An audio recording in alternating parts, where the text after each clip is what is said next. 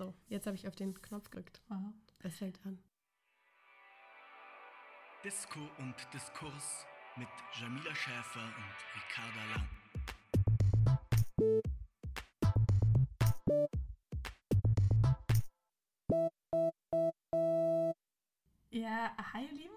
Bin Ricarda und sitze hier gerade mit Jamila. Wir erzählen gleich noch ein bisschen was zu uns und wir haben uns überlegt, wir machen was ganz Kreatives und zwar nochmal einen Podcast, weil es davon noch nicht genug da draußen gibt. Ähm, genau, wir beide sind Politikerinnen bei den Grünen und dort im Bundesvorstand und dachten uns, es wäre ganz cool, mal einen Podcast zu machen, wo man so ein bisschen Einblicke darin bekommt, welche Gedanken stehen eigentlich hinter so politischem Handeln, was bewegt uns, worüber machen wir uns Gedanken. Und genau, ich würde sagen, Jamila stellt sich einfach einmal vor und dann erklären wir noch mal ein bisschen was zum Sinn dieses Podcasts. Genau, also ich bin Jamila. Ich sitze hier gerade in weitem Sicherheitsabstand äh, gegenüber Ricarda. Ja, wir sind Kolleginnen zusammen im Bundesvorstand bei Bündnis 90 Die Grünen. Wir sind beide stellvertretende Bundesvorsitzende und ich bin da vor allem zuständig für die internationale Koordination, also die, den Austausch mit unseren internationalen Kooperationspartnerinnen und Partnern. Und Ricarda macht insbesondere die Frauenpolitik bei uns im Vorstand. Ja, und wir sind beide auch so ein bisschen die, die Nesthäkchen der Grünen auf Bundesebene, kann man so sagen, obwohl wir uns eigentlich niemals so bezeichnen würden, natürlich. Aber ja, wir sind halt einfach auch noch nicht so lange mit dabei wie viele andere, die da auf Bundesebene aktiv sind. Also wir haben, wir haben beide vorher, waren wir im Bundesvorstand auch noch bei der Grünen Jugend. Und ja, wir, wir fanden es tatsächlich eine sehr kreative Idee, einen Podcast zu machen, weil wir, ja, weil wir einfach gemerkt haben, es gibt so viele Möglichkeiten, eigentlich unterschiedlich über Themen mal zu reflektieren, nachzudenken, auch mal Zweifel zuzulassen, so ein bisschen aus so diesem gängigen, wie Politik Antworten zu geben hat, normalerweise oder wie das so ein bisschen aufgezwungen wird, manchmal so auszutreten und einfach zu sagen, naja, Nachdenken bedeutet auch erstmal ähm, nachdenken und wirklich auch in verschiedene Richtungen sich mal Gedanken zu machen über Themen und ja, und da wir das sowieso machen und sowieso viel irgendwie immer zusammen über Dinge nachdenken und sprechen, ich weiß nicht, wie du das hier sehen würdest, aber ähm, das, das schätze ich eigentlich sehr auch an unserer Freundschaft und an unserer politischen Beziehung. Und dann haben wir gedacht, wir probieren das einfach mal, das teilweise auch in Form eines Podcasts zu machen. Genau, das heißt, ihr dürft uns jetzt sozusagen live zuhören, Ja, wie wir politisch, politische Wege finden. Ne? Ich glaube tatsächlich war es für uns beide als sehr prägend. Wir kommen beide aus der Grünen Jugend, also der Jugendorganisation von den Grünen. Und dort war es eigentlich so, dass man sehr früh sich immer sehr grundlegend damit auseinandergesetzt hat, wie ist eigentlich die Welt um uns herum aufgebaut. Also ich weiß noch, dass es für mich zum Beispiel, ähm, und ich glaube, das war wahrscheinlich bei Jamila ähnlich, am Anfang, als, als ich so grün jung gekommen bin, mit 18, hatte ich immer so ein bisschen so ein Gefühl, irgendwas läuft komisch in der Gesellschaft. Also ich werde als Mädchen irgendwie anders behandelt von Lehrern. Ich muss mehr aufpassen beim Feiern, so ganz alltäglicher Kram. Aber ich hatte dafür irgendwie nie Worte. Ich wusste nie so richtig, was mit mir passiert. Und die Grundjugend war eigentlich ein Ort, wo ich gemerkt habe, die Erfahrung, die ich ganz individuell mache in dieser Gesellschaft, aber auch alles, was um mich herum passiert, ist halt kein Zufall, ist nicht vom Himmel gefallen, ist Teil von gesellschaftlichen Strukturen, aber damit auch nicht in Stein gemeißelt, sondern von Menschen gemacht und damit auch von Menschen veränderbar. Und dieser Ansatz in der Politik, die Welt um sich herum erstmal zu verstehen und sie dann zu verändern, ist was, was mir manchmal so ein bisschen zu kurz kommt in so ein bisschen dem politischen Alltag, wo man das Gefühl hat, in jedem Interview dann immer die Statements auf 30 Sekunden äh, und den knalligsten Post zu machen und sowas.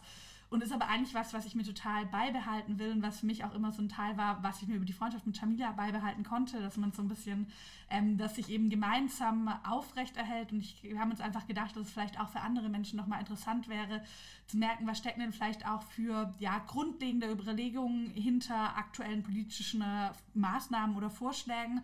Was sind da vielleicht auch Stolpersteine, auf die man trifft? Also vielleicht auch das mal mitzubekommen. Was ist denn so ein bisschen das, ja, das politische, die politische Arbeit? Was macht da Spaß? Was sind Frustmomente? Was sind Fragen, die offen bleiben? Ich glaube, auch davon wegzukommen, als Politikerin immer so tun zu müssen, als ob man auf alles die perfekte Antwort hat. Ich glaube, das merken wir auch gerade in dieser Corona-Krise total, dass es eigentlich auch wichtig ist, als Politikerin sagen zu können, ich weiß, wo ich hin will, aber ich weiß nicht jeden einzelnen Schritt gerade des Weges und ich lasse das auch zu und wir suchen ein bisschen gemeinsam irgendwie auch eine Antwort. Genau, ich würde vielleicht noch mal kurz noch mal was zur Podcast-Idee ergänzen, weil wir tatsächlich, also Ricarda hat es schon erwähnt, einen ziemlich ähnlichen Approach eigentlich haben, ähm, wie wir so Politik machen wollen.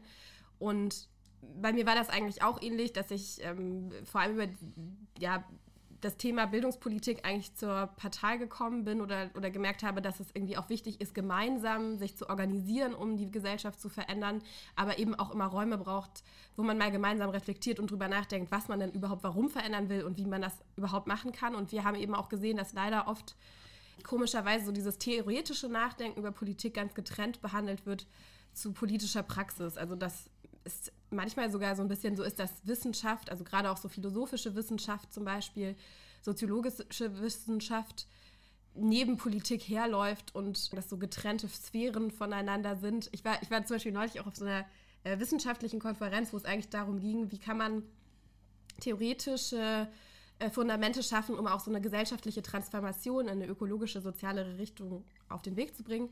Und ein paar Leute kannte ich da noch so von früher. Ich kam da an und dann haben manche so gesagt, hä, du bist hier, du bist doch Politikerin. So. Und da ist mir krass aufgefallen, dass viele Leute, glaube ich, immer noch, obwohl sie eigentlich sich auch wünschen würden, so theoretische Überlegungen und Realpolitik mehr zusammenzubringen, das immer noch sehr stark sozusagen in so getrennten Feldern behandelt und beackert wird. Und deswegen wollen wir halt auch mit diesem Podcast so ein bisschen versuchen, das miteinander zu verbinden.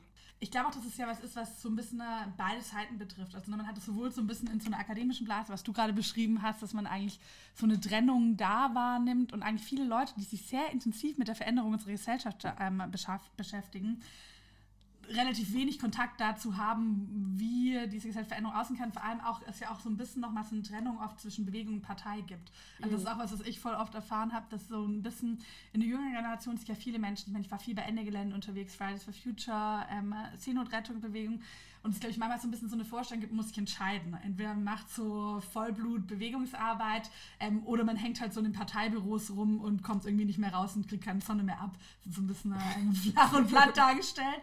Aber so ein bisschen habe ich das schon immer wieder so wahrgenommen, dass es so diese Vorstellung gibt. Ja. Und ich glaube halt am Ende brauchst du ja beides. Also du brauchst einen Druck und eine gesellschaftliche Stimmungsveränderung, du brauchst aber auch die Umsetzung in Parlamenten. Ich glaube, du brauchst eigentlich auch Menschen, und das war auch immer so ein bisschen oder mein Ansatz, davon wegzukommen. Bei den Grünen wurde oft so ein bisschen gesagt, ja, wir sind die Stimme der Bewegung mm. in den Parlamenten, aber sozusagen eigentlich auch wieder diese Trennung rein ist. Also dass sozusagen, es gibt die Bewegung, die machen was, die erzählen uns dann, was sie wollen und wir geben das dann weiter in den politischen Betrieb hinein. Mm. Und ich glaube, eigentlich braucht man viel mehr Menschen, die beides auch ein bisschen vereinen. Und gemeinsam auch Positionen und Strategien entwickeln, genau. ohne diese Trennung im Kopf zu haben. Voll. Genau, ja. die sozusagen gemeinsam daran arbeiten, was für eine Gesellschaft wollen wir leben, was sind Strategien, was von dieser Strategie lässt sich parlamentarisch umsetzen, was davon lässt sich durch gesellschaftlichen Druck, was lässt sich durch Öffentlichkeitsarbeit, wo sind die Verzahnungen davon.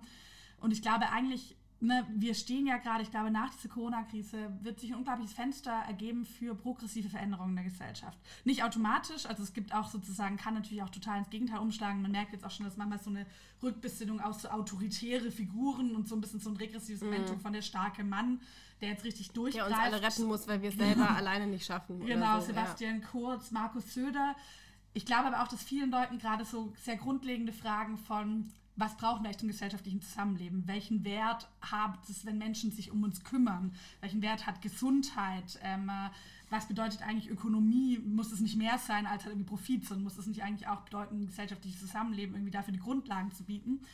Und dass diese Fragen offen sind. Und ich glaube, das wird sozusagen, dass dieses Jahr dann sehr spannendes wird für alle Menschen, die Gesellschaft progressiv gestalten wollen, dass man dieses Potenzial aber eigentlich nur nutzen kann, wenn man Menschen zusammenbringt, die sich eher wissenschaftlich damit beschäftigen, wenn man Menschen zusammenbringt, die sich in einem Bewegungskontext damit beschäftigen und halt auch Leute, die parlamentarisch dann gucken, wie sich da ganz konkrete Sachen auch in Gesetzesform gießen lassen und es nicht so voneinander abschneidet und auch immer wieder bei so ganz konkreten Vorschlägen überlegt, wo will ich damit eigentlich langfristig mhm. hin? Ja, ich glaube auch, dass das deshalb ein total wichtiger Punkt ist, weil ganz oft auch in der parlamentarischen Idee von Politik vergessen wird, dass es immer einen gesellschaftlichen Kontext gibt, in dem überhaupt bestimmte Fragen erst aufgeworfen werden können, in dem ja auch Machtverhältnisse dazu führen, dass bestimmte politische Antworten einfach auch gar nicht als realistisch eingeschätzt werden, beispielsweise. Ich meine, wir sehen das ja zum Beispiel auch bei diesem ganzen Fluchtthema. Hat der Sprecher des Bundesinnenministeriums verkündet, dass man sich nach hartem Ringen jetzt darauf verständigt hat, 50 äh, Kinder aus Lesbos so auszunehmen, was halt Witz. wirklich, also sozusagen nochmal krass unterbietet, was man schon als unvorstellbare Schäbigkeit betrachtet hätte, wenn sie sich jetzt auf 500 Leute oder sowas äh, geeinigt hätten. Aber daran sieht man, dass halt auch so ein Setting des Diskurses, nämlich dass quasi schon immer so eine vorauseilender Gehorsam gegenüber so einer rechtsradikalen Instrumentalisierung von Hilfe äh, für Geflüchtete schon mitprägt, welche Schritte sich überhaupt Politikerinnen und Politiker trauen zu gehen. Und ich glaube, es gilt auch, wenn man wirklich die Gesellschaft verändern will, dann gilt es auch immer mitzudenken, wie man auch das gesellschaftliche Setting, in dem Politik stattfindet, verändern kann. Nicht nur einzelne Gesetze, sondern eben auch der Rahmen, in dem Gesetze mhm. entstehen. Und ich habe so ein bisschen den Eindruck, dass das halt auch leider, also ich glaube, es ist total vielen Leuten eigentlich bewusst, aber es gibt halt viel, viel zu wenig Formate, wo darüber mal gemeinsam reflektiert wird zwischen Parteien und Bewegungen, Wissenschaftlerinnen und Wissenschaftlern. Und das zu erreichen, ist auch so ein bisschen ein Teil von unserer Arbeit oder das, was wir uns zumindest vornehmen zu tun. Daran scheitert man natürlich selbst auch manchmal im Alltag, weil natürlich ist es wie in einem anderen Job auch. Man hat eine To-Do-Liste und man sitzt sehr viel vor Positionspapieren und ist in ähm, Abstimmungsprozessen eingebunden und hat sehr viele Telefonate mit verschiedenen Leuten, mit denen man bestimmte Forderungen nach vorne bringen will. Und das kostet natürlich auch alles schon Zeit. Dann hat man irgendwie noch andere laufende Projekte und dann sozusagen hilft es auch, sich selbst auch sozusagen zu disziplinieren, um auch mal Orte zu schaffen, wo man eigentlich reflektiert, woran man gerade arbeitet, warum man das überhaupt macht. Ja, und das ist vielleicht auch nochmal so ein bisschen so ein Punkt, warum wir eigentlich gesagt haben, wir müssen einen Podcast machen, um das zu institutionalisieren. Also ihr müsst euch das basically anhören, genau. damit Jamila und ich mal Unsere Therapiestunde. genau, und so intellektuell frei zu schwimmen und so. Und sagen können, dass wir trotzdem arbeiten. genau. Also wir haben ja auch schon was abgetagt von meiner To-Do-Liste heute. Ja, genau, Podcast eben. abnehmen und ja. trotzdem was zu machen. Voll, ich glaube, wo mir das total aufgefallen ist in den letzten Jahren, was mich manchmal total geärgert hat, aber wo man auch, glaube ich, manchmal voll schnell so selbst reingezogen wird, ist diese Vorstellung, dass Mehrheiten halt gesellschaftlich einfach in Stein gemeißelt sind. Das ist mhm. sowas, das ist da. Und ähm, ich glaube, es gibt wenig Dinge, die ich im politischen Betrieb so irritierend finde, wie so Polit Politikberatung, weil man ganz häufig, man sitzt dann in so Räumen rum und man, es steht jemand vorne mit einer PowerPoint und zeigt dann so, 90 Prozent der Bevölkerung sagen, dass sie eher Mitte sind als links. Und so, naja, es kommt ja darauf an, was unter links verstanden wird. Mhm. Was wird denn als linkes Politikangebot gemacht? Natürlich in einer Zeit, wo es irgendwie keinen attraktiven linken Zukunftsentwurf gibt, werden Leute sich ja nicht links einordnen. Das sozusagen also diese Form von Selbstbeschreibung immer so als in Stein gemeißelt zu nehmen und auch gar nicht zu sehen, dass sich daran was verändern wird. Und als ob jeder so Mensch so auf die Welt kommt und genau, eine politische Meinung hat. so. Ja, es gibt ja auch dieses Antifaschismus-Lied, so ich wurde so ja, geboren, ja. ist halt totaler Quatsch, weil ja, natürlich prägt immer auch die Gesellschaft und die Strukturen, in denen man aufwächst. Ja, junge Mädchen oder Mitte. genau. was was wird es werden? Ja, ja, genau. Also das sozusagen, dass sich das überhaupt nicht verändert, dass es ja auch damit zusammenhängt, was man politisch damit verbindet, was man da drauf macht und das finde ich ja total spannend. Ich glaube, es hat sich auch voll verbessert in der letzten Zeit, dass dieser krasse Mitte-Trall weggegangen ist, weil es gab es eine Zeit lang, glaube ich, schon ein bisschen in so einer politischen Landschaft, dass irgendwie überall auch immer allen progressiven Paaren erzählt wurde, ja, alles sind Mitte und ihr müsst in die Mitte und dann in der Mitte könnt ihr die Mitte gewinnen. Und das Geile ist ja auch, dass alle Politikberater allen Parteien genau das erzählt haben. Und alle so sind, ja geil, wir müssen jetzt in die Mitte, wir müssen jetzt alle das Gleiche erzählen. Und man saß dann immer so in diesem Treffen und war so, okay, der gleiche Typ oder als sein Freund steht irgendwie nächste Woche bei der SPD erzählt das Gleiche und dann sind wir alle so in der Mitte, was wir aber auch gar nicht wissen, was wir damit politisch verbinden. Ja. Ähm, und ich glaube, davon sind wir sehr weggekommen als Grüne, was eigentlich auch voll der Vor-, also was glaube ich sehr, sehr gut ist, also sozusagen das nicht so zu verstehen, also Politik als eine gesellschaftsverändernde Kraft zu sehen. Nicht im Sinne von, es gibt die Gesellschaft und das ist so festgefahrene Gruppen. Man setzt sich auf so ein Milieu drauf, genau. irgendwie wie so ein wie so ein Hütchenspieler, der sich auf so eine Kugel setzt mit genau. so einem genau. Hütchen irgendwie. Du bist jetzt so das urban-hedonistische Mitte, aber leistungsgeprägt und sowas. Ähm, und dass man halt eher sagt, wo wollen wir gesellschaftlich hin und sich dann Gedanken darüber zu machen, wie man Leute davon überzeugt. Ne? Genau. Ich bin ja jetzt nicht sozusagen, man darf sich keine Strategie machen. Und welche Herausforderungen es überhaupt gibt in der Gesellschaft, auf genau. die man Antworten finden muss. Ja, das ist ja auch kein Abbilden, sondern genau. tatsächlich ein Lösen von Problemen eigentlich. Auch ja, und ja auch ein Bilden erst. Also ein ja. Bilden von einem politischen Angebot, das dann an diesen Herausforderungen was verändert. Ich hau die ganze Zeit auf den Tisch und es vibriert immer so. Ich hoffe, dass es nicht, schneid es raus. nicht zu laut ist in diesem Ding. Man hört mich immer nur Bier trinken und auf den Tisch hauen. Ich bin basically Festival CSU wäre. Man muss auch manchmal auf den Tisch hauen. ja, perfekt. Auch für die Pflegearbeit. Wow, was ein Übergang. Mhm. Genau, wir hatten uns überlegt, dass wir nochmal über dieses Thema Systemrelevanz reden wollen. Weil ich finde es eigentlich total spannend, weil den Begriff Systemrelevanz habe ich zumindest das erste Mal politisch aktiv wahrgenommen, 2008, während der Wirtschafts-, Euro- und Finanzkrise, wo das immer auf Banken angewendet wurde. Und da wurde sozusagen immer gesagt, Banken sind systemrelevant, müssen deshalb gerettet werden. Und ich fand diesen Begriff immer total weird. Also ich konnte damit eigentlich immer relativ wenig anfangen, weil genau für welches System, für das Wirtschaftssystem, für das gesellschaftliche System finde es jetzt aber sehr spannend, wie sich das eigentlich nochmal geändert hat, dass plötzlich bestimmte Berufe als systemrelevant eingestuft werden und systemrelevant weniger im Sinne von zur Profitmaximierung, sondern sehr viel mehr zum Erhalt unseres grundlegenden gesellschaftlichen Zusammenlebens. Und wenn man dann aber genauer hinguckt, merkt man, dass halt die Berufe, die systemrelevant sind, eine andere Sache sind und zwar unterbezahlt. Mhm. Also, ne, du guckst jetzt gerade, Ärzte sind so nochmal ein bisschen eine Ausnahme, auch nicht alle, sozusagen gibt es auch viele Leute, die finanzielle Probleme haben. Aber wenn du in die Breite schaust, das sind Pflegerinnen, die jetzt gerade ihr Leben riskieren, teilweise irgendwie unter krassen Risiken weiterarbeiten, Verkäuferinnen, die eine Versorgung sicherstellen, Erzieherinnen, die die Grundlage dafür bieten, dass überhaupt andere Menschen weiterarbeiten können. Und die werden jetzt gerade total bejubelt. Irgendwie jeden Abend gehen Leute auf die Balkone und klatschen mal und sagen Danke. An sich sind sie aber super schlecht bezahlt, krass gestresst und eben auch häufig super wenig gewertschätzt, sondern eher so ein bisschen auch nett, dass es jemand macht, aber so ein richtig harter Job ist es ja auch nicht, ne? so ein bisschen die einfachen Berufe. Und ich glaube, das sich nochmal anzuschauen, woher kommt das, dass es so ist und was können wir daran ändern, muss jetzt eigentlich Aufgabe sein, auch als Zeichen der Dankbarkeit, weil ich mm. finde, gesagt, Dankbarkeit wird zu zynik, wenn sie halt nettes Klatschen ist, aber mm. nicht mit einem Veränderungsanspruch, und einem Versprechen, dass diese Veränderung kommt, einhergeht. Ja, ich meine, wir können uns ja auch erstmal so ein bisschen angucken, warum ist das überhaupt so, ja? Warum äh, werden zum Beispiel Berufe, wo Leute Zahlen sich angucken und zum Beispiel Politikberatung machen und, und Parteien und uns die Mitte erklären, warum sie, warum sie immer in die Mitte sollen. Warum werden die zum Beispiel viel, viel besser bezahlt als jemand, der eigentlich jeden Tag Leben rettet, als, keine Ahnung, Pfleger in einem Krankenhaus oder so eigentlich dafür sorgt, dass unsere Gesellschaft funktioniert. Das ist ja eigentlich auch völlig absurd, wenn man sich das mal vor Augen hält, weil ja es, es bei dem einen Job schon um so unmittelbare, relevante Aufrechterhaltung von einer grundlegenden Infrastruktur geht, auf die wir alle am Ende angewiesen sind. Also jeder von uns, jede von uns kann krank werden und ist dann ja auch darauf angewiesen, dass genug Leute da sind, die einem in so einer Situation helfen und vor allem auch dazu da sind, dass einem auch menschenwürdig geholfen wird und man nicht einfach nur im Bett rumliegt und sich wund liegt und irgendwie den Essen reinbekommt oder so, ja. Also, und das ist ja eigentlich, eigentlich schon eine absurde Geschichte und man kann es schon sagen, dass es mit so Deutungsmustern, die in unserer Gesellschaft auch sehr virulent sind, zusammenhängt. Also dass zum Beispiel Arbeit, die mit Fürsorge zu tun hat, äh, tendenziell, egal ob sie bezahlt wird oder nicht, als etwas Selbstverständliches angesehen wird, was irgendwie eh so mitschwingt. Ich meine, alle, die, keine Ahnung, Kinder großziehen, kennen das ja wahrscheinlich auch, dass das als so eine ganz oder auch zum Beispiel Angehörige pflegen, als das so eine ganz selbstverständliche Tätigkeit natürlich betrachtet eigentlich. wird, die halt eh gemacht wird. Ja. So. Und ich meine, natürlich ist es ja auch richtig, dass das sozusagen eine Tätigkeit ist, die viele machen, so, aber es kommt halt an Wertschätzung echt wenig zurück. Und ich meine, das ist ja auch ein Thema, was, was viel mit Geschlechtergerecht oder Ungerechtigkeit zu tun hat, wenn man sich anguckt, wer eigentlich den Hauptanteil an unbezahlter, aber auch an bezahlter Pflegearbeit leistet.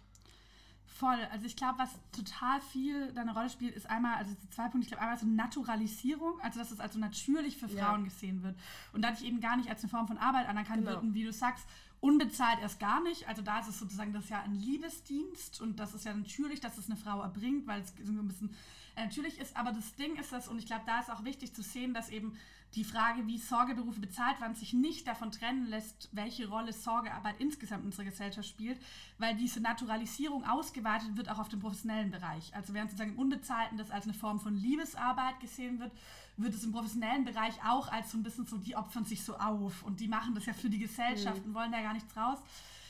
Und was ich da wichtig finde, ist zum einen davon wegzukommen, es auch als professionelle Berufe zu anzuerkennen. Ich ähm, hatte da mal eine sehr spannende Begegnung mit einer ähm, Pflegerin, die auch bei der jungen Pflege aktiv ist. Und wir waren auf so einer Podiumsdiskussion. Ich finde, die hat so einen geilen Satz dazu gesagt, weil sie so meinte, na, sie wird halt immer wieder von Freundinnen, von Bekannten, von verschiedensten Menschen so gefragt, boah, wie kannst du das denn machen? Wie, wie, wie schaffst du das denn so, Menschen irgendwie zu baden und bla bla bla, das liegt dir ja so und so.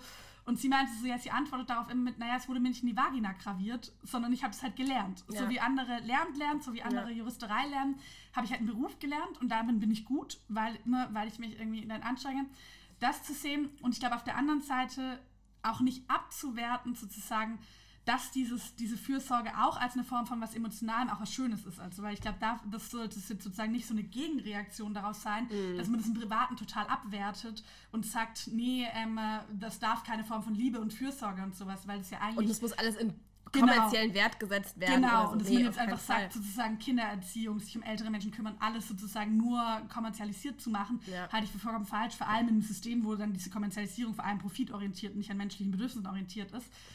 Und ich glaube, das ist der zweite Punkt, warum auch diese schlechte Bezahlung häufig herkommt, dass wir eben an ganz vielen Stellen auch eine, eine, Wirtschaftsweise haben, die sich nicht an menschlichen Bedürfnissen orientiert, sondern daran, wo Profit, als wo Mehrwert geschaffen werden kann, also wo sozusagen aus einer eine Arbeit mehr Wert schafft, als sozusagen verbraucht wird und dadurch sozusagen ein Profit entsteht, also ich mehr rausbekomme am Ende, als ich investiert habe.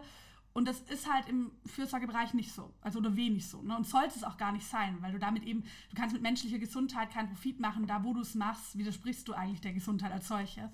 Und ich glaube, das wäre sozusagen eigentlich so ein bisschen die Aufgabe, diese menschlichen Bedürfnisse mehr in den Fokus zu nehmen und eben auch zu gucken, Fürsorgearbeit tatsächlich gesellschaftlich anzuerkennen, sowohl da, wo sie bezahlt, besser bezahlt zu werden, aber halt auch an anderen Stellen sie gerecht zu verteilen, als eine Grundlage von menschlichem Zusammenleben zu, äh, zu nehmen. Ja, voll. Vielleicht ein Beispiel, so wie absurd das eigentlich ist, diese Kommerzialisierung. Ich habe äh, gestern von verschiedenen Medizinerinnen und Medizinern eine Beschwerde gesehen, äh, die auch an uns, an uns Grüne ging, aus einem Krankenhaus in München. Und die werden jetzt in Kurzarbeit geschickt. Also dieses Pflegepersonal und Medizinerinnen werden in Kurzarbeit geschickt, weil man während der Corona-Krise jetzt verschiedene Operationen oder andere Eingriffe, die sehr gewinnbringend sind, absagt, weil man sagt, naja, man muss Kapazitäten aufsparen, um, um dann halt bei einer noch stärker werdenden Krise auch ähm, genug Personal da zu haben.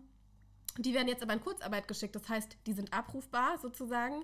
Die haben teilweise sowieso auch krass viele Überstunden und werden jetzt aber weniger bezahlt und nach Hause geschickt, um sie dann, wenn die Krise am Dampfen ist, sozusagen wieder einzuberufen. Und das, und das macht die Klinik, um Geld zu sparen. Ich meine, das ist ja sozusagen auch das Hauptproblem, dass die Klinik darauf angewiesen ist, eine Gewinnmaximierung zu machen mit besonders teuren Operationen. Und das ist halt die Corona-Behandlung, wirft nicht so viel Gewinn ab. Und da sieht man ja, schon allein, wie, wie krass das eigentlich ist, ähm, woher dann so auch diese geringe Wertschätzung kommt. Ich kann das total gut verstehen, dass die Leute dann sauer sind und sagen, sorry, aber wir äh, reißen uns hier den Arsch auf, wir warten halt hier jeden Tag, bis, bis krass und unser Einsatz gebraucht wird. Und so lange müssen wir jetzt aber äh, noch weniger Geld kriegen und, und irgendwie abrufbar zu Hause sitzen. So, also da merkt man halt, dass es eine, in eine total andere Richtung geht, als es eig den eigentlichen Zweck des Gesundheitssystems den, den das Gesundheitssystem ja eigentlich im Blick haben sollte.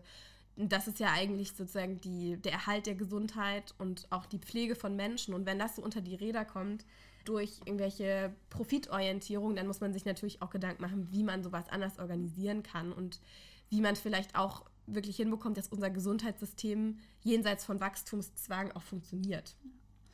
Ja, ich glaube, du musst so ein bisschen an zwei Punkten ansetzen. Das eine sind diese Privatisierungen, die ganz stark stattgefunden haben im Gesundheitsbereich, also das Gesundheitsbereich immer stärker in private Hand gegeben wurde und damit auch dem Marktpreis gegeben genau. wurde.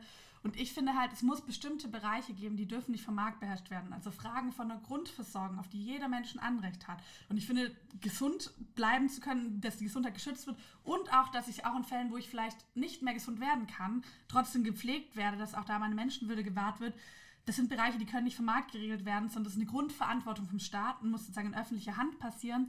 Und man hat da eben eine ganz starke Privatisierungswelle gehabt in den letzten Jahrzehnten. Und es trägt teilweise komplett absurde Früchte. Ich war zum Beispiel vor ein paar Monaten mal auf einer Demo von Pflegerinnen von den Amios-Kliniken in Sachsen-Anhalt.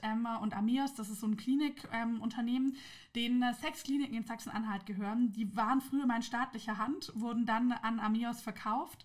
Ähm, und Ameas weigert sich überhaupt nur mit Gewerkschaften sich an den Tisch zu setzen, einen Tarifvertrag auszumachen und zahlt 500 Euro weniger als in den gleichen, also sozusagen in den gleichen Regionen, in den gleichen Orten ne, in öffentlichen Krankenhäusern gezahlt wird. Mhm. Also das ist sozusagen total krass, wo man wirklich so am Gehaltscheck direkt sieht, privat, wie halt so Privatinvestoren einfach ein bisschen drauf scheißen können, mhm. ähm, was mit Arbeitnehmerinnenrechten ist.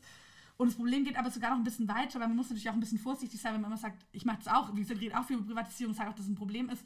Aber natürlich gibt es immer das sehr berechtigte Argument, naja, so richtig geil läuft es ja in den öffentlichen Krankenhäusern auch nicht. Ist jetzt nicht so, dass das gerade ein Paradies sowohl für Patientinnen als auch für Beschäftigte ist.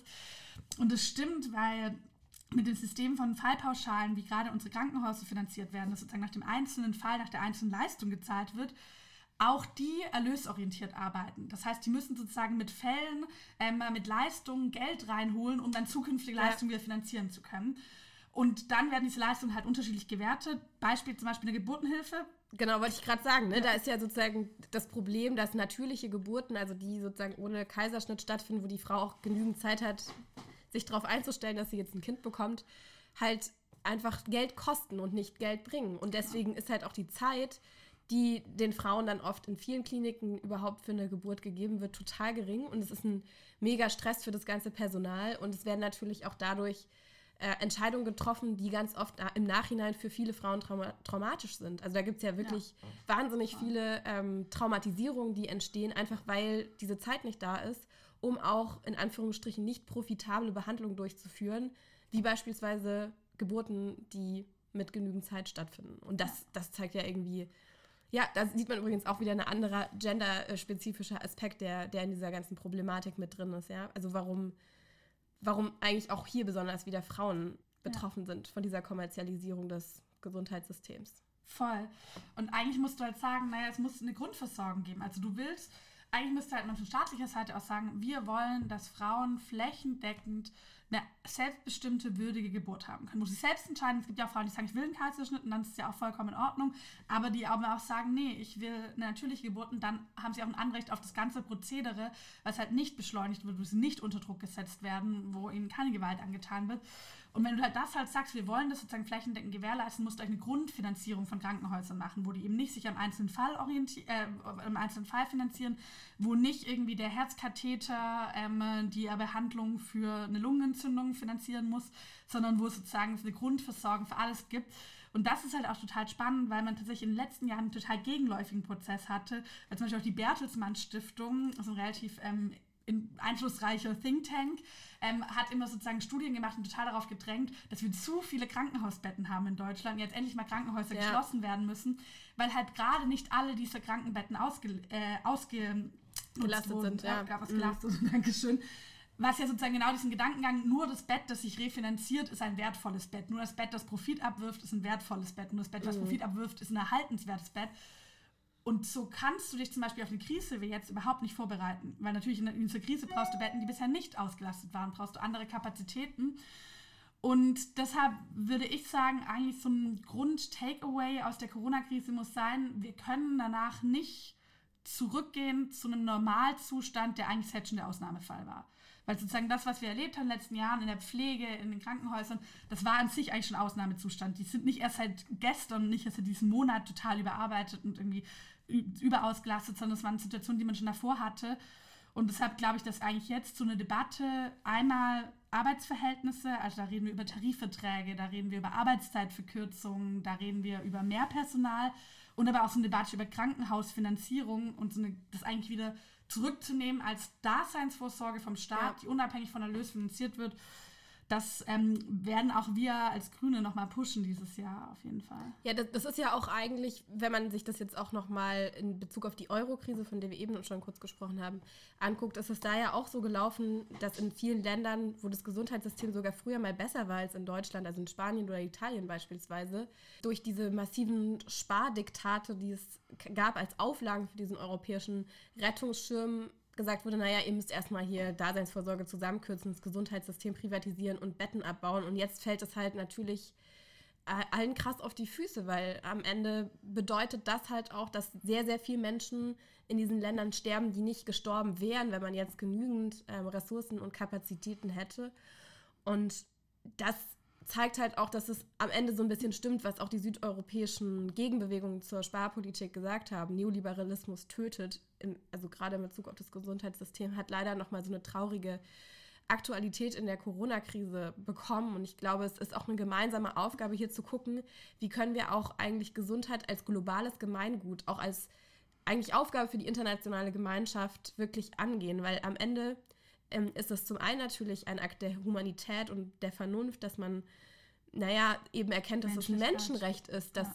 Menschen Zugang zu gesundheitlicher Versorgung haben. Aber zum anderen ist es natürlich auch ein, ein, ein vernünftiger Akt, um zum Beispiel Seuchenausbreitung zu bekämpfen, wenn wir nicht einfach zulassen, dass in vielen Weltregionen überhaupt keine ähm, Intensivbetten oder überhaupt Zugang zu Hygienemaßnahmen gesundheitlicher Versorgung da ist. Das heißt, ich glaube, das müssen wir auch noch mal sozusagen als Aufgabe für eine multilaterale Zusammenarbeit wirklich in den Fokus nehmen, weil das halt so ein existenzielles Grundrecht von Menschen äh, betrifft. Und du hast ja jetzt aber auch schon angesprochen, was wir jetzt hier national machen können. Ich finde, da könnten wir auch noch mal kurz reden über die Frage, was, was wir jetzt eigentlich konkret als, als Maßnahmen gegen diesen Abbau der Standards im Gesundheitssystem tun können. Ich meine, ähm, wir haben ja als Grüne zum Beispiel gesagt, wir, wir brauchen auch mehr Personal, damit auch die Arbeitsbedingungen besser werden und auch diese, diese Vorbereitung auf Krisenfälle irgendwie besser stattfindet, natürlich auch die Patientinnenbetreuung besser ist. Und das gehört ja auch so zu der Problematik bei Pflegeberufen zum Beispiel mit dazu, dass die Leute teilweise noch draufzahlen,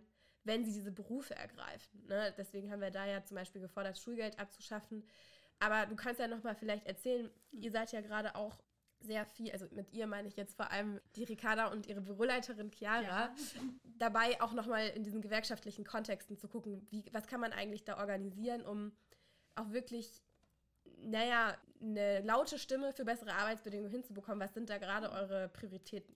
Ich würde noch einen Punkt, bevor ich dazu komme, zu diesem Europäischen. Ich glaube ja. auch, dass es tatsächlich jetzt die Aufgabe ist, und da spielt Deutschland gerade eben keine ruhmreiche Rolle, sondern genau das Gegenteil, nicht die Fehler von 2018 ja. wiederholen. Weil, wie du es gesagt hast, das war ja auch von Deutschland vorangetrieben. Also damals das Gesundheitsministerium und Rössler, das war so ein FDP-Typ, ähm, die haben so ein Spardiktat in der Gesundheits- und so ein erlösorientiertes System vorangetrieben in ganz Europa und es anderen Ländern auch total auf, also so zum Beispiel Euro, äh, Italien im Rahmen von so einer Sparpolitik total aufgezwungen, gesagt, naja, ihr bekommt halt Unterstützungsgelder nur, wenn jetzt mal ein Gesundheits Gesundheitssystem einspart.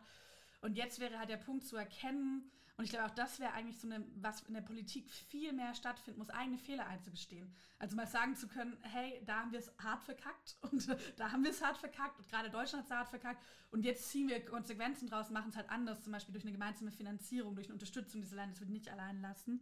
Vielleicht noch dazu, also das glaube ich, das auch ich mir auch wünschen würde, dass vielleicht so ein bisschen so eine Ausnahmesituation, wie wir sie gerade erleben, nochmal so ein bisschen so ein ja, Kulturwechsel in der Politik zur Folge hat, wo man ein bisschen mehr darauf schaut, naja, vielleicht so eine selbstkritische Haltung auch mal zu haben und nicht zu sagen, alles, was wir vor 20 Jahren gemacht haben, war richtig und deshalb bleiben wir für immer dabei, wenn die Realität so offen ist. Und auch nicht das, was wir vor 10 Jahren gemacht haben. Genau. Ja, total. Also ich meine, nur ganz kurz, bevor wir nochmal auf die Arbeitsbedingungen hier zu sprechen kommen.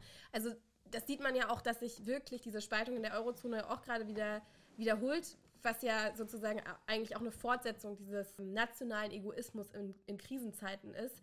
Zwar ein bisschen auf eine andere Art und Weise, weil jetzt durchaus keine Sparmaßnahmen vorgeschlagen werden als Prämisse für irgendwelche Rettungsschirme, aber trotzdem zum Beispiel nicht gesagt wird, okay, wir gehen gemeinsam als europäische Länder an den Kapitalmarkt, um die Zinslast gerade für die, für die wirtschaftlich schwächer gestellten Staaten abzumildern, weil die auch nichts für die Situation können und auch nichts dafür können, dass die jetzt besonders die waren, auch noch die krass betroffen sind, deren Tourismusabhängigkeit jetzt auch nochmal im Sommer natürlich sehr, sehr stark die Wirtschaft belastet.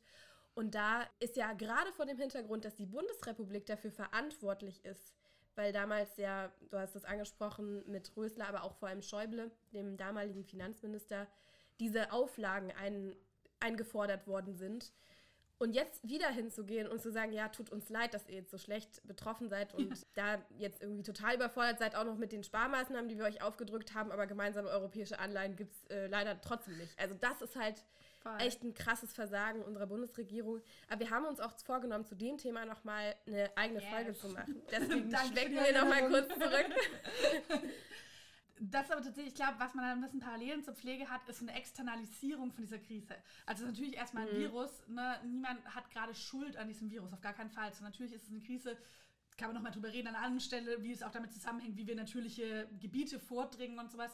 Aber natürlich hat es erstmal sozusagen, ist es was Externes, was uns zukommt mit diesem Virus, aber die Art, wie wir darauf reagieren können, die hängt schon mit vorherigen politischen Handeln ja. zusammen. Und zum Beispiel, wenn wir gerade in vielen europäischen Ländern, auch in Deutschland, ein besser aufgestelltes Pflegesystem hätten, ein besser aufgestelltes Krankensystem, mehr Betten, vor allem mehr Personal, weil am Ende bringt es dir auch nichts, 10.000 Betten mehr zu haben oder 200.000 Betten mehr zu haben, wenn da keine Leute stehen, die die Menschen ähm, Mehr Commitment zur gemeinsamen Kooperation genau. der verschiedenen Länder ja. miteinander. Und ja. das sozusagen auch zu sehen, ja, ähm, niemand konnte diese Krise in der Form hervor, hervorsagen, aber wir müssen jetzt schon darauf lernen, mhm. dass wir in Zukunft auf Krisen besser vorbereitet ja. sind. Und konkret für den Pflegebereich, also was ich glaube, was unfassbar wichtig ist, ist ich würde immer so ein bisschen so einen Dreiklang eigentlich sehen. Einmal das Thema Lohn, das ist einfach so, also die Leute verdienen arsch wenig. Wir reden jetzt gerade über Pflegebonusse. Ich finde es gut, jetzt zum Beispiel zu sagen, während der Corona-Krise zahlt man 1500 Euro Pflegebonus. Ich kann aber auch verstehen, wenn Pflegerinnen so ein bisschen sagen, Leute, ist eigentlich ein Witz, wenn wir halt seit Jahren zu wenig verdienen, reicht es nicht jetzt mal sechs Monate mehr zu verdienen als Zeichen der Dankbarkeit, sondern es muss strukturell mehr werden. Was da wichtig ist, ist einmal die Mindestlöhne anzuheben in der Pflege, aber auch allgemein verbindliche Tarifverträge. Das heißt sozusagen, wie gesagt, es gibt im Pflegebereich bestimmte, ähm, also gerade öffentliche Institutionen, die Tarifverträge bezahlen. Die sind oft auch noch nicht hoch genug, aber eben auch andere, die es ja nicht dran halten. Es gibt aber die Möglichkeit von der Regierungsseite aus, Tarifverträge allgemein verbindlich zu klären, dass sie sozusagen auch die, ja. zum Beispiel die Ameos-Kliniken in Sachsen-Anhalt, die gar keinen Bock haben, sich mit der Gewerkschaft an den Tisch zu setzen, dann sagt man, naja, ist jetzt trotzdem gebunden an diesen Tarifvertrag und damit eben eine Lohnsteigerung einzuführen. Das wäre ein super wichtiger Punkt. Und wir fordern auch, dass es eine Arbeitszeitverkürzung gibt in der Pflege. Das ist, habe ich mitbekommen, dass es bei manchen Leuten am Anfang immer erstmal auch so ein bisschen Irritation trifft, mm. weil die Leute sind natürlich so ein bisschen so, hä, es gibt eh schon viel zu wenig Personal und ihr wollt, dass das Personal jetzt noch weniger arbeitet. Weil wieder so eine abgefuckte links Genau, die Grünen mal wieder mit ihren Hirngespinst, ne? Ähm, ich kann das voll nachvollziehen.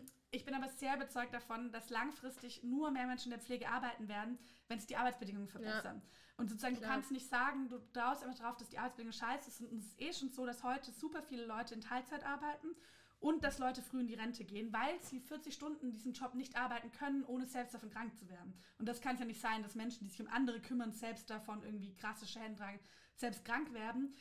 Und wenn man sagt, man macht zum Beispiel eine 35-Stunden-Woche in der Pflege bei vollem Lohnausgleich, heißt das, dass die Menschen, die jetzt schon Teilzeit arbeiten, was eigentlich wie eine Vollzeit ist von der körperlichen Belastung her, dafür endlich den vollen Lohn bekommen und ich halt nicht nur Teilzeitlohn, dafür auch weniger armutsgefährdet zum Beispiel im Alter sind und dass der Job natürlich auch für mehr Menschen attraktiver wird. Und ich glaube, das ist total wichtig hinzubekommen, zu zeigen, dass mehr Personal, bessere Arbeitsbedingungen kein kein Gegensatz sind. Mm. Ich weiß nicht, ob ihr mal von Alexander Jorde gehört habt, das ist so ein, der, so ein Pfleger, der hat Merkel, ich glaube im Bundestagswahlkampf im letzten, hat er die so sehr ja. stark, also sozusagen, ja, finde sehr gut sozusagen, äh, ja, ähm, gestellt und gesagt, warum sind die Besch Bedingungen so beschissen, warum spielt es politisch keine Rolle? Und der hat jetzt auf Twitter vor ein paar Tagen, habe ich das gesehen, wo er so meinte, naja, oft werden halt so Pflegerinnen wie vor die Entscheidung gestellt, entweder wir wollten mehr Lohn oder wir wollten mehr Personal, als ob man sich entscheiden müsste, es wäre nur eins von beiden notwendig. Und am Ende gehört halt beides zusammen. Das heißt, mehr Investitionen für mehr Personal, aber auch bessere Arbeitsbedingungen, wie zum Beispiel eine 35-Stunden-Woche. Und das halt zusammenzubringen. Und das ist ehrlich gesagt auch ein Gegenmodell dazu, was Spahn, der Gesundheitsminister, gerade total fährt, der nämlich ein bisschen auf dem Trip ist von, wir lassen die Arbeitsbedingungen so, wie sie sind, aber wir holen halt Leute aus dem Ausland rein. Ne? Und irgendwie große ähm, Touren dann durch Mexiko macht und da Pflegekräfte anwirbt. Das Ding ist, diese Pflegekräfte Einmal sollen auch die nicht unter beschissenen Bedingungen arbeiten. Das ist ja total irgendwie sozusagen auch unmenschlich zu sagen, wir lassen unmenschliche Arbeitsbedingungen bestehen. Aber die werden schon machen. Machen dann die Ausländer. Armut, genau. Und vor allem, ich meine, wer, wer, pflegt denn dann auch in Mexiko genau. oder so oder auf den Philippinen, wo ja auch viele angeheuert, wer pflegt denn dort auch alte Menschen oder kranke Menschen? Das sind ja auch Länder, die oft noch mal viel, viel krassere Probleme im eigenen Gesundheitssystem haben. Ich meine, das muss man ja auch nochmal sagen. Voll. Wir haben Probleme in Deutschland im Gesundheitssystem, die gravierend sind. Aber im internationalen Vergleich gibt es natürlich Länder, weil es ja so wachstumsabhängig leider ist, die eben ja noch viel, viel schlechter da sind und denen äh, verspricht man dann halt ein bisschen bessere genau. Arbeitsbedingungen genau. und spielt sozusagen damit eigentlich die ganzen Patientinnen und Patienten gegeneinander aus, die Arbeitskräfte gegeneinander aus und sagt, okay, wir können zumindest noch auf dem weltweiten Markt bei den beschissenen Bedingungen bei nicht ganz so beschissen mithalten. Genau. Ja, das sollte nicht so sein. Cool. Voll. Also und deshalb will ich mich da auch immer total dagegen wehren. Und zwar nicht mit so einem rassistischen Argument von, wir wollen keine ausländischen Pflegerinnen, sondern ich finde es gut, wenn auch mehr Leute sozusagen an die ankommen können. Ich glaube, es wäre auch für die Pflege zum Beispiel voll gut. Auch für Menschen, die vielleicht, für, bei denen Deutsch nicht die Muttersprache ist, wenn sie auch Pflegerinnen haben, die andere Sprachen sprechen oder sowas. Das ist super sinnvoll aber nicht damit schlechte Arbeitsbedingungen ja. einzukaufen, sondern auch die haben gute Arbeitsbedingungen verdient. Und wir sehen es jetzt zum Beispiel auch während der Corona-Krise total, dass viele Pflegerinnen, die aus anderen Ländern angehört wurden, wieder zurückgehen, weil sie sagen, ich will jetzt bei meiner Familie sein. Super nachvollziehbar. Ähm, ich will mich um meine Familie kümmern und hier sind wir halt so ein bisschen so, oh shit, wenn wir niemand mehr ausbeuten können, dann läuft es nicht so gut irgendwie im Pflegebereich. Ja, und deshalb versuchen wir jetzt gerade, wir hatten zum 8. März, das ist der Internationale Frauentag, auch in der Pflege arbeiten 80 Prozent Frauen, das heißt ein super feministisches Thema. Ähm, und da hatten wir eine Who Cares-Kampagne gestartet, also wer kümmert sich und wen kümmert es. Und dass wir jetzt sagen, na, wir kümmern uns um die, die sich kümmern. Und da genau ähm, wollen wir jetzt so ein bisschen diese Punkte weiterführen. Ich würde mich auch mega interessieren, wenn vielleicht Pflegekräfte, aber gerne auch aus anderen Care-Berufen, also Erzieherinnen, ähm, Hebammen, Physiotherapeutin, Psychotherapeutin, voll ja. hier zuhören, ähm, weil ich glaube, auch das ist ein Punkt, der viel zu selten passiert denen selbst zuzuhören, weil das ganz häufig, also wenn man über Gesundheitsbereich redet, haben die Ärzte eine Stimme, sind die sozusagen, die für die anderen reden ähm, und über die Pflegerin wird so ein bisschen geredet, oh, die haben es ganz schlimm, die Armen und das nicht als sozusagen selbstbewusster Berufsstand anerkannt. Das heißt, ich würde mich mega freuen, weil wir jetzt langsam zum Ende kommen hier, wenn ihr ähm, Erfahrung habt, wenn ihr vielleicht auch ähm, Forderungen habt, gerne auch welche, die jetzt vielleicht im Konflikt stehen zu dem, was ich hier erzähle, vielleicht sagt ihr auch, boah, was jetzt labert die denn? Keine Ahnung von meiner Lebensrealität ähm, dann meldet euch super gerne. Ihr findet bei uns sowohl auf den sozialen Medien als auch sonst irgendwie, glaube ich, Kontaktdaten auf Website zum Beispiel auch. Genau, ich habe gar keine Website. Ja, ich nicht drum www.grüne.de und dann genau. ist da zum Beispiel der Bundesvorstand äh, unter einem Reiter zu finden, wo auch Ricarda und ihr Büro zu erreichen sind und natürlich auch ich und mein Büro zu erreichen sind.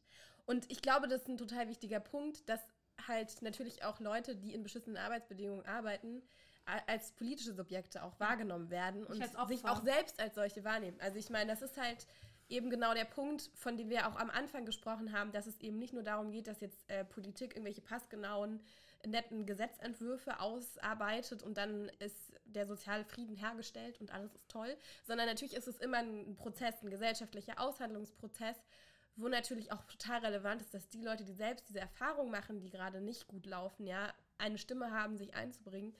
Und ich finde, das ist sozusagen vielleicht so ein positiver Aspekt, weil wir heute über sehr, sehr viel Schlimmes auch geredet haben, dass natürlich das sich jetzt auch nochmal verstärkt irgendwie in den nächsten Monaten noch abspielen kann. Und man merkt ja jetzt schon, dass viele, also man hat früher mal gesagt, die Pflegerinnen und Pfleger oder auch andere Pfleger, äh, pflegenden Berufe im Gesundheitsbereich, das sind Leute, die sich ungern so selbst organisieren im Arbeitskontext, weil die ja sowieso so einen hohen Pflegeethos haben, dann machen die das nicht, weil die sich immer entscheiden müssen, lasse ich den Patient alleine oder gehe ich streiken.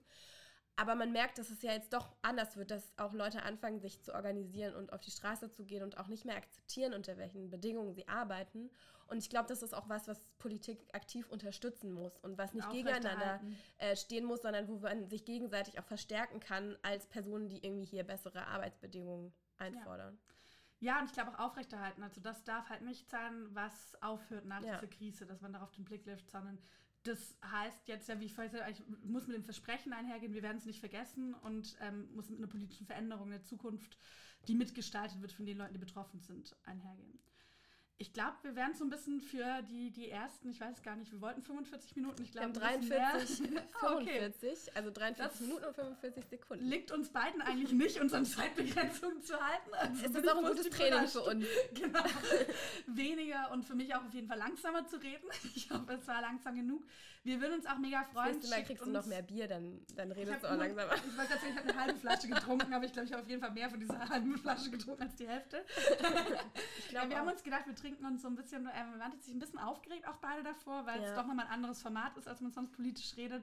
Trinken uns ein bisschen Mut an. Ich hoffe, es hat geholfen und hat es nicht zu verwirrt gemacht. Ich glaube, wir waren sehr mutig. ja, mit Mut im Bauch, mit Mut im Magen. Genau. Und im Getränk. Ähm, ja, und würden uns auch mega freuen, wenn ihr vielleicht auch hierzu so ein bisschen Feedback habt. Also schreibt uns gerne irgendwie nochmal, wie gesagt, ich habe mir schon die Homepage gesagt, auf Instagram oder sowas. Und auch gerne, wenn ihr vielleicht Themen habt, die euch voll auf dem, auf dem Herzen brennen, ja? Ja, kann ja. man so sagen, glaube okay. ich. Sehr gut. Unter, oder unter den Nägeln brennen. Unter den, auf dem Herzen liegen. Auf dem Herzen liegen und unter den Nägeln brennen. Genau, das ist auch wichtig, dass wir uns hier lernen auszudrücken. basically ein Rhetorikkurs. Ja, aber dann meldet euch super gerne und ja, wir hoffen, euch hat es gefallen und wir trinken jetzt das nächste Bier, aber ohne Mikro an. Cheers. Ciao. Bis zum nächsten Mal.